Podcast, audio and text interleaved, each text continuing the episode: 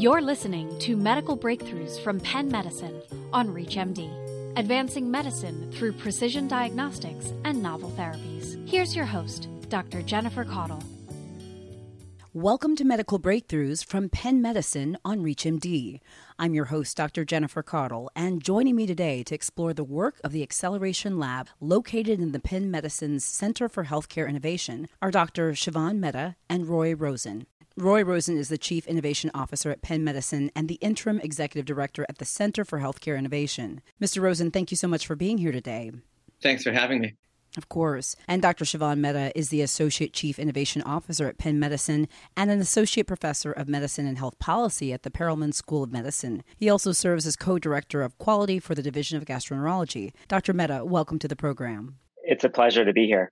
Well, we're excited that you're both here. So let's start with some background on the Acceleration Lab. Mr. Rosin, can you tell us who's involved in the Acceleration Lab and what is the team's mission? Sure. This lab has been around for about 10 years now, and it is something that Kevin Mahoney, our CEO, got started. And Shivan and I have been here from the very beginning with David Asch, who was the executive director. And it's an interesting question who's involved with Acceleration Lab, because the reality is there are a lot more people who are involved than on the organizational chart pretty much everything we do depends on close collaboration with the entire institution with clinicians, with care teams, with finance, even partners outside of Penn's walls like Blue Cross. And so we work very closely with a large range of people. You know, internally, we do have folks who are trained on innovation methodology, design thinking, behavioral science, some of the key tools that we use to drive change. But it's really quite an extensive cast of characters. From a mission perspective, I would say our mission is really to improve health and care delivery and to do so materially, not incrementally. As a quick follow up to that, Dr. Mehta, how does the Acceleration Labs approach impact patient care at Penn Medicine? The way we work best is to work in collaboration with frontline clinicians and leaders to help translate their ideas to action. Just as Roy described, our job is to develop, evaluate, and scale new ways of delivering care. And we do that best by helping to catalyze all the enthusiasm, the insights, the expertise of folks all across our health system who have lots of great ideas, but just need a little bit of help of moving those ideas forward. And part of that is through innovation methodology that Roy described, such as design thinking, lean startup. We also incorporate quality improvement principles, things like behavioral economics. Coming back to you, Mr. Rosin, if we zero in on one tool in the innovation toolkit, how does this framework function? And can you give us an example of this tool in practice?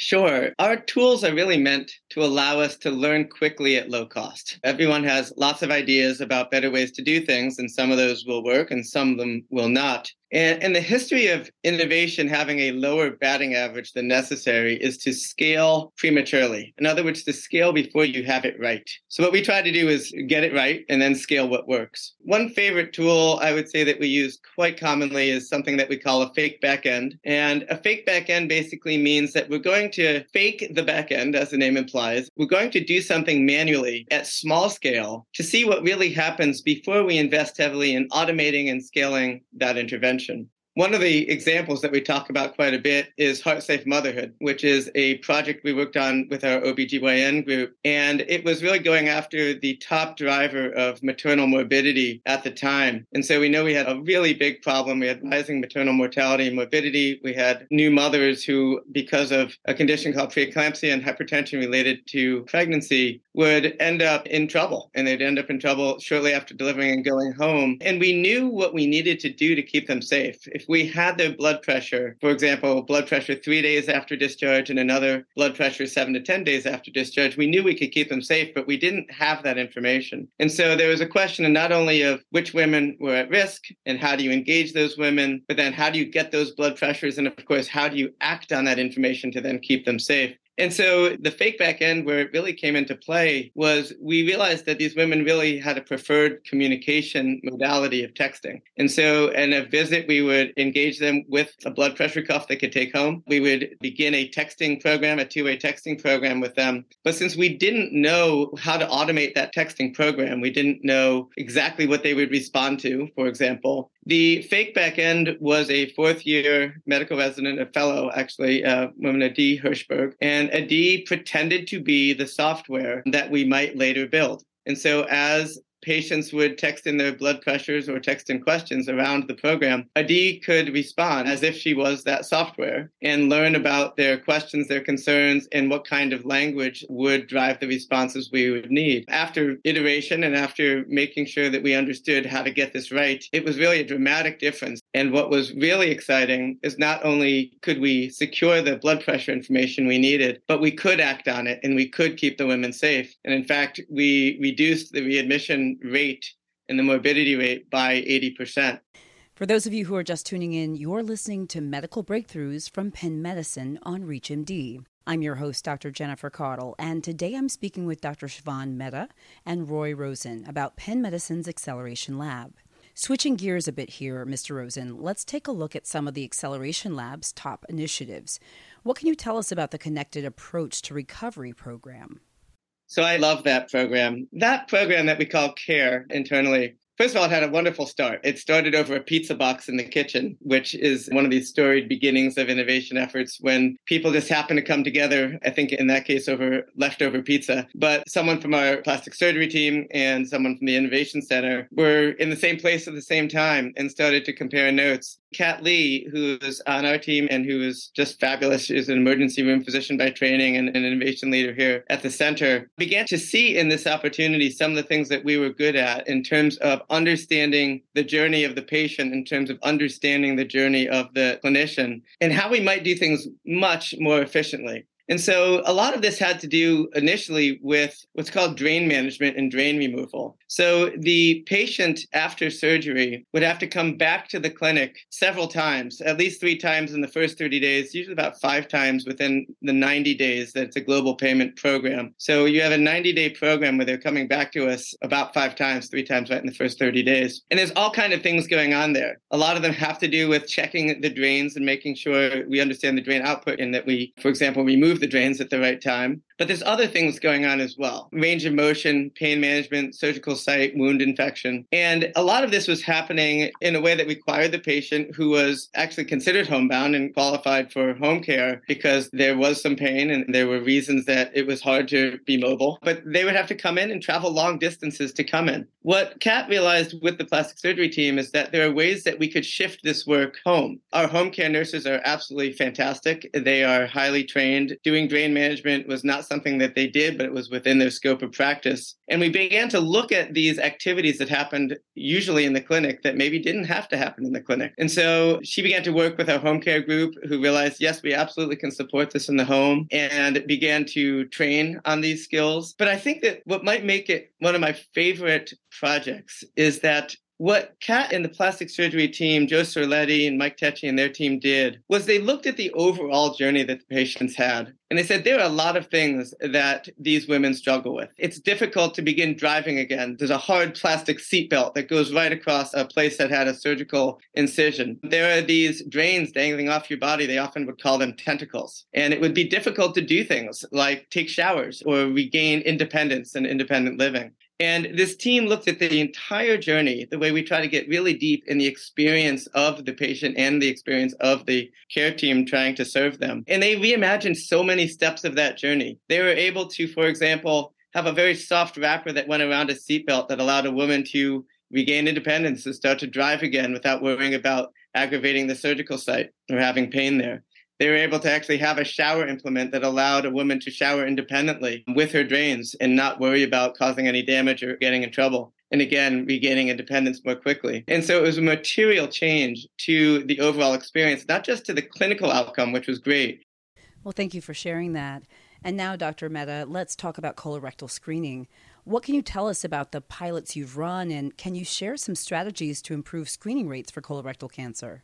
Sure. So we know that colorectal cancer is the second leading cause of cancer death among men and women in this country. Yet there's actually ways to prevent the disease and to find it an earlier stage where it can actually be treatable and cured with effective therapy. As a gastroenterologist, I know that screening colonoscopy is an important part of this, but it also poses a design challenge for us. Nobody wants to get a colonoscopy, and the process of getting a colonoscopy requires many steps of the process for not just the patient, but also a friend or family member. So, what we did was talk to patients, observe patients, and understand what some of the challenges are in screening.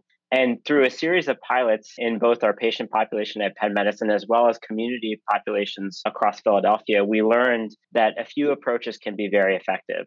One is that the historical way of offering cancer screening to our patients is an opt in process. We presume that patients will not participate and we give them all the reasons of why they should participate. But we know from the field of behavioral economics that just by shifting the framing from opt in to opt out can maintain choice for the patients, but also make them feel more comfortable that screening is the status quo approach or the default approach. And so, just by changing, shifting the way we offer mailed colorectal cancer screening outreach, we were able to triple participation from 10% to 29%. Excellent. And before we close, I'd like to hear from both of you on how the Acceleration Lab may impact the future of home care delivery. Dr. Mehta, let's start with you.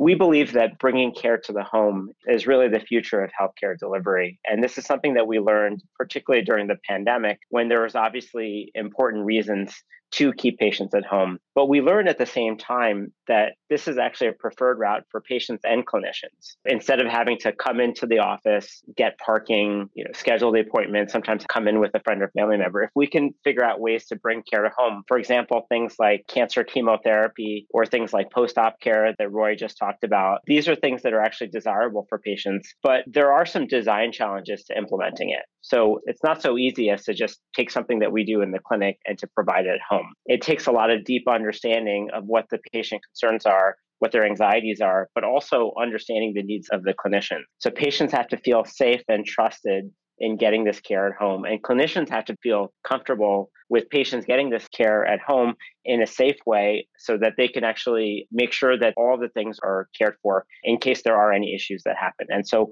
part of that comes with, you know, bringing it to home and working with our home care to make sure that it's done in a systematic way and it's done in a safe way. Excellent. And Mr. Rosin, I'll turn to you for the final word. Yeah, I think the final word might be that through the last 10 years, Shivan and I have looked across over 100 projects we've been able to work on now. And I'd say that the takeaway is that while healthcare is challenging, it is absolutely possible to dramatically transform care and care delivery that in fact it is possible to achieve better health outcomes cost efficiently and a better experience. So while it is complex, there's no doubt about it, the right approach with the right people and good design principles means that we can achieve much better outcomes. So I'd say transformation is possible, is the final word. Well, thank you very much. And with those forward looking thoughts in mind, I'd like to thank my guests, Dr. Shivan Mehta and Roy Rosin, for speaking with me today. Dr. Mehta and Mr. Rosin, it was great having you on the program. Thank you for having us. Thank you. You've been listening to Medical Breakthroughs from Penn Medicine. To download this podcast or to access others in this series, please visit reachmd.com slash pen. and visit Penn Medicine Referring Provider Resources, an exclusive program that helps referring physicians connect with Penn. To learn more, visit